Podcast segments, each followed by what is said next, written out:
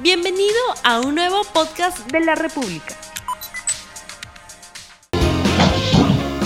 Bienvenidos a 3D, el programa de comentario político de RTV, con Mirko Lauer y Fernando Rospigliosi, conmigo Augusto Álvarez. El día de hoy vamos a conversar sobre el tema ¿Por qué hay tantos partidos políticos que se hace evidente en esta competencia electoral donde van a haber pues 24 listas que implican 24 planchas presidenciales, 24 listas al Congreso, al Parlamento andino, con lo cual podemos estar teniendo como 4.000 candidatos el 22 de, diciembre. Ahora, eso pasa en esta elección, pero es un tema que tiene que ver con el momento político, pero un tema estructural en el, en el Perú de la fragmentación política y acaso de una reforma que hubiera permitido aglutinar mejor y no tener tantos partidos que algunos candidatos ya ni se acuerdan el nombre del partido por el cual están postulando.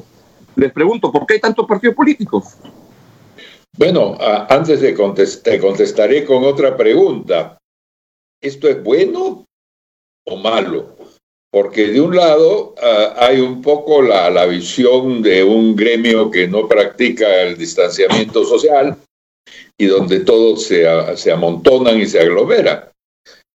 Pero el otro lado de la moneda es que quizá debería alegrarnos que tantas personas o tantas agrupaciones estén interesadas en lo electoral, en participar y en ser parte del mecanismo de la democracia. ¿Cuál de las dos es? ¿Y este empacho de democracia es bueno o es malo? Esa es la pregunta. Yo creo que, yo creo que es bueno. En realidad, eh, esto se debería medir más por el resultado que, ¿no es cierto?, que por el escenario, que por la vitrina que, estamos viendo. Eh, lo primero que me pregunto es, eh, ¿hay realmente tantos partidos? 24 partidos es mucho para un país de 30 millones fragmentado en zonas políticas bien distintas y bien definidas, no me parece tanto. De otra parte, sabemos también que este gran número eh, es en cierto modo no una ficción, pero una especie de realidad suspendida. Dentro de un par de meses, realmente en el imaginario público, en los medios y en todas partes, esos 24 se van a reducir a, ¿cuánto? No sé, a, 6, a 8, ¿no es cierto? Y los únicos que se acordarán de ellos y seguirán con ellos son los funcionarios de la OMPE, ¿no? Que tienen que tabular todo hasta, hasta el amargo final. Y luego tenemos el otro lado de la medalla, ¿no es cierto? Em, hacer partido político es fácil, eh, hoy día más fácil que nunca, no es caro y hay, y hay mucho que ganar con lo que en, la mayoría de los casos probablemente es poco trabajo. Para no hablar ya del aspecto de negocio de los famosos de los famosos uh, vientres de alquiler y de la gente que de alguna manera se financia en época electoral ¿no es cierto?, con los aportes y las contribuciones de los aspirantes. Creo, pues, por lo tanto, que no es un tema que tenga una sola respuesta. Y en esa medida no es un tema fácil, sobre todo si lo vemos desde el otro lado. ¿Se debe dar alguna norma que reduzca el número de partidos? Ya hemos estado ahí, ¿no es cierto?, con millones de firmas, por ejemplo, para poder eh, entrar a, la democracia peruana. Y yo lo dejaría como está. Bueno, yo creo que no se trata de si esto es bueno o malo, sino que es inevitable. Desde la destrucción del sistema de partidos a fines de los años 80, esto se ha intentado cambiar por diversos mecanismos, pero no se ha podido. Y entonces cuando se destruye este sistema de los partidos establecidos, que eran tres o cuatro, los que habían en ese momento, lo que surge es un sistema con caudillos. O sea, el hecho, por ejemplo, de que en el 89 triunfara Belmont en Lima y en el 90 Fujimori en las elecciones generales, mostró algo que eh, muchos eh, caudillos miraron con atención. Cualquiera puede ser o alcalde o presidente de la República o puede ganar una elección. No se necesita una trayectoria política, no se necesita un partido político, no se necesita una ideología. A partir de ahí, esa es la característica. Y entonces surgen muchísimos caudillos, decenas, centenares de caudillos que aspiran a algún cargo electivo. Eh, la otra cosa, eso de que construir un partido político es muy fácil, yo haría una precisión. Construir un partido político es muy difícil, casi imposible en el Perú de hoy. Lo que se puede hacer es tener un membrete, un vehículo electoral. Pero construir un partido es dificilísimo. Hay gente que lo ha intentado y lo sigue intentando y hasta ahora sus resultados son muy dudosos, por decirlo menos, y partidos establecidos como con ideología, en fin, con, con militancia, con mística, el APRA, el PPC, en parte Acción Popular se van desintegrando. APRA y PPC quedaron fuera en las últimas elecciones y Acción Popular se ha convertido en una tierra de nadie. Entonces, construir un partido de verdad es dificilísimo. Lo que tenemos es vehículos electorales. Yo coincido circunstancias, esta es la realidad. No es bueno cerrar el camino, como a lo largo de la historia reciente se ha pretendido muchas veces poniendo 500 mil, 600 mil, no sé cuántas firmas, que por supuesto eran imposibles de alcanzar y solo se conseguían con trafa, con, como hizo Podemos, eh, falsificando, en fin. Pero eh, en estas circunstancias, si ya no se puede todavía restablecer un sistema realmente de partidos, entonces, bueno, que se abra el espectro y que participen todos aquellos que quieran o que puedan eh, participar, ¿no? Eso sí me parece eh, lo menos malo en estas circunstancias. Pero en ese caso, entonces, la pregunta deberíamos reformularla, la del programa, es ¿por qué tanto membrete? ¿Por qué tan pocos partidos? Porque en verdad es cierto, partidos, partidos que merezcan el nombre, casi que no hay, son muy poquitos. ¿Cuáles podrían ser? Fuerza Popular pretendió hacerlo, pero luego tuvo problemas. Este, el APRA, chiquito como sea, pero, pero ahí está, ¿no? Con, este, con lo que puede. Y APP de repente por su estructura nacional y todo eso, pero partidos, partidos como antaño, con local, con, con lugar del dentista, con comedor popular y con himno, este, ideología y partidarios y todo, no hay nada, ¿no? Pero entonces eh, las preguntas eh, se están multiplicando, ¿no es cierto? ¿Qué quieren decir los periódicos y los medios cuando se refieren a la fiesta electoral? Porque la sensación que me da de lo que estamos conversando es que todos participamos en una especie de farsa, ¿no es cierto? Participamos en una especie de farsa en la cual sabemos que el partido no es un partido, pero vamos a votar en una elección donde él está presente y por lo tanto uh, sabemos que el partido que no es un partido probablemente nos va a entregar un congresista uh, que no es un congresista, ¿no es cierto? Eh, y entonces, eh, efectivamente, todo va apuntando hacia estas necesidades de reforma, de reforma electoral. Sin embargo, aquí nos hemos quedado un poco alentados por mí con una actitud de, laissez-faire, ¿no es cierto? Dejar hacer, dejar pasar, porque esto es mejor que realmente cerrar el caño y, terminar con algunas otras fórmulas eh, eh, restrictivas. Fórmulas restrictivas que tampoco funcionarían, porque lo que se llama partidos establecidos, como ha hecho notar Fernando, pues ya no están tan establecidos, ya no están tan organizados. ¿no? La crisis no ha sido de un grupo de partidos, la que comienza en el 80, la crisis es de la institución, de la institución partidaria misma, ¿no?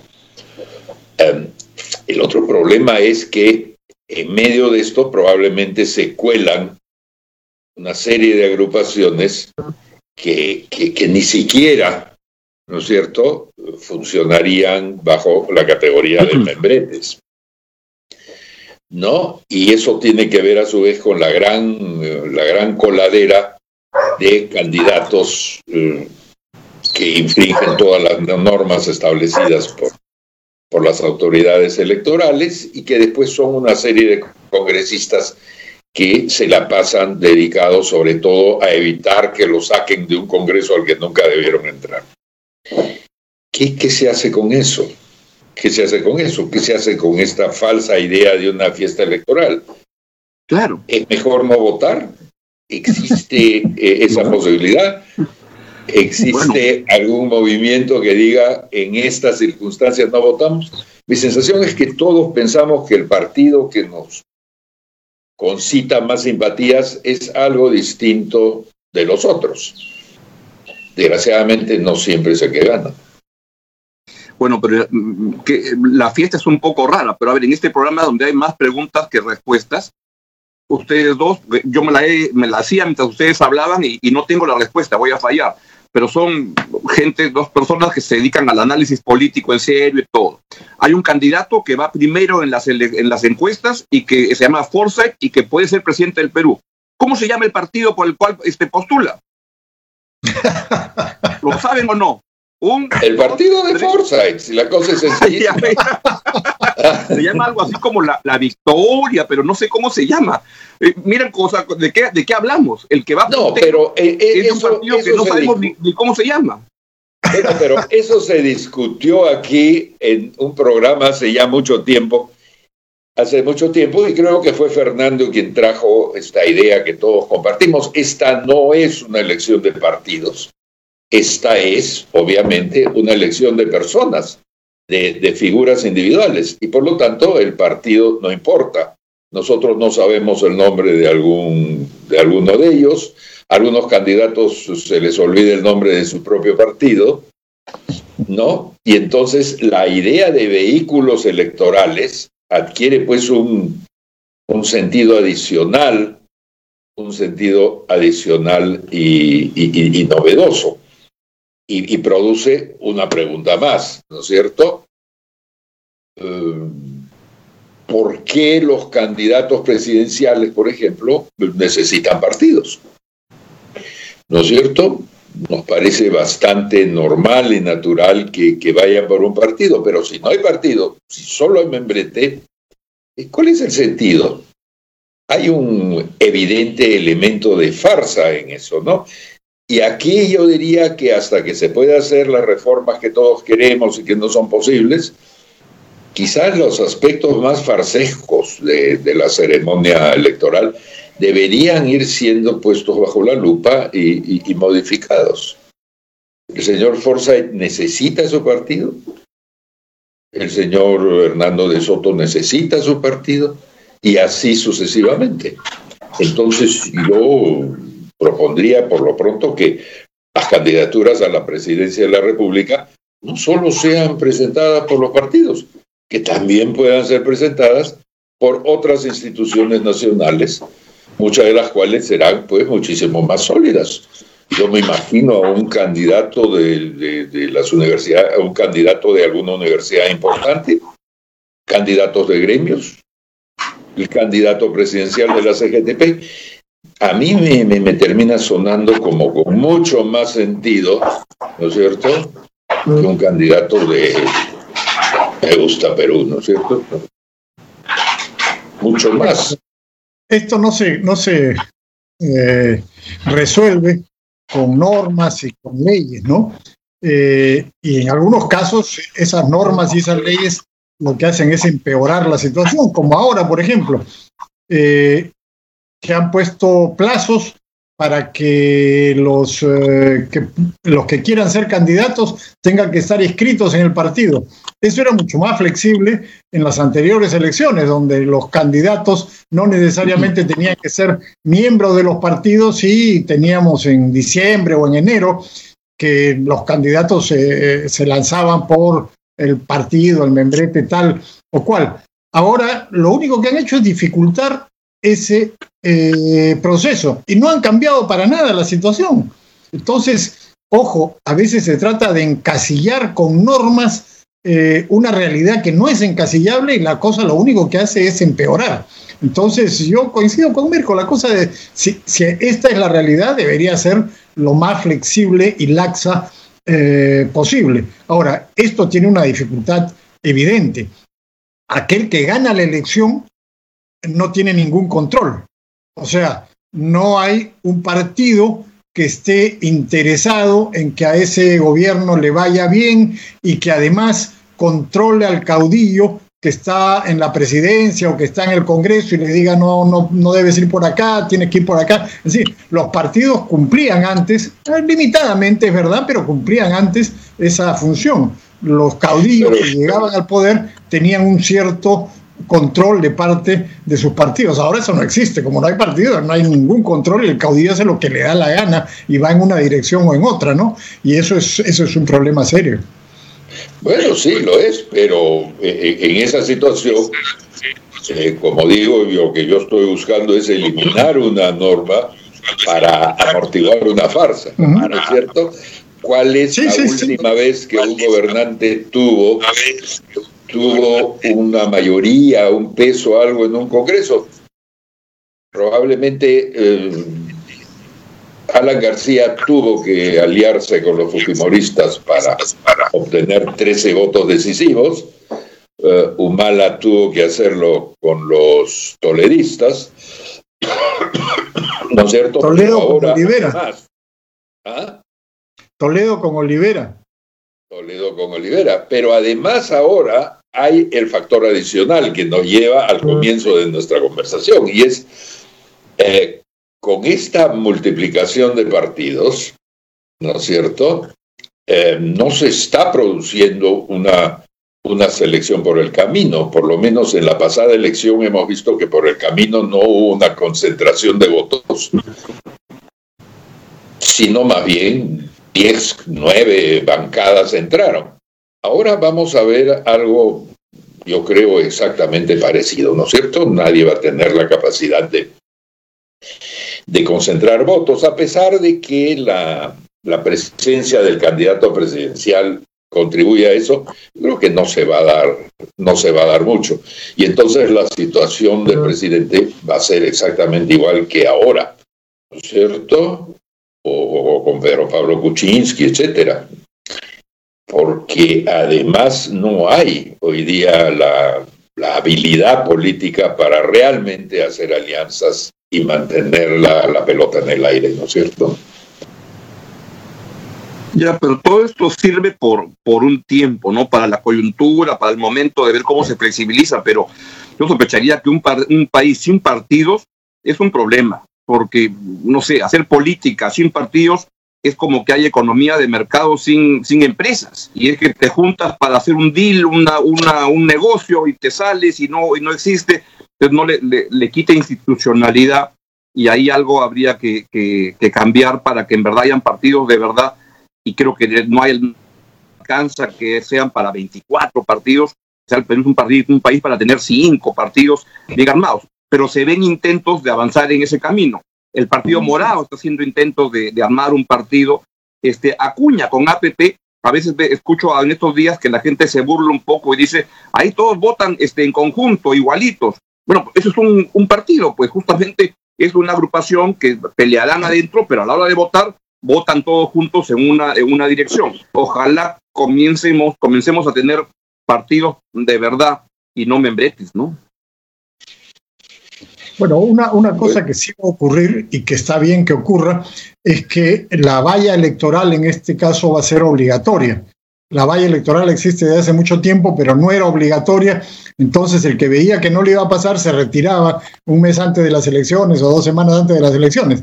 Ahora van a desaparecer la mayoría de los 24. va la, el, sí, Por lo menos eso sí es un, es un avance y, y bueno, quedarán pues, no sé, siete, ocho, no sé cuánto, pero no esta barbaridad de 24, que es un exceso realmente. Pero también es cierto que los, la, gente crea más partidos porque los partidos en el interior no son democráticos. Entonces, alguien que entra a un partido y quiere ir subiendo, lo taponean desde arriba, el PPC es un clásico de eso, y se van y forman su partido al, al, lado, y a veces tiene mucho más éxito que el partido matriz. Pero es que también al interior no son entidades democráticas realmente y no hay incentivos para que la gente se quede en el partido en el largo plazo, pierdo ahora, pero luego gano, no, no, son entidades muy caudillistas y muy poco democráticas en el interior. Sí, pero eso funciona cuando hay alternativa en salirse. Antes, en los 80, tú te salías, no ibas a ninguna parte. Claro. Entonces tenías que quedarte de todas maneras. Andrés Tausen, por ejemplo, ¿no? Se salió del APRA y ya dejó de estar este, en, política. Bueno, el programa termina, veo, pero quisiera hacer notar que se nos ha quedado en el fondo de la olla los problemas que todo esto causa para eh, la, la, idea, el concepto de la representación de la población votante, ¿no es cierto? Y las posibilidades de que realmente se sienta representada. Así es. Creo que ahí terminó la intervención de Mirko, ¿no? Entonces es momento de, de, irnos y desearles que tengan un buen fin de semana y quédense con la programación de RTV que viene hoy día muy interesante y nos vemos en 3D, como siempre, con Mirko y Fernando a las 8 y 20 de la mañana el día lunes. Buen fin de semana. Chau, chau. No olvides suscribirte para que sigas escuchando más episodios de este podcast.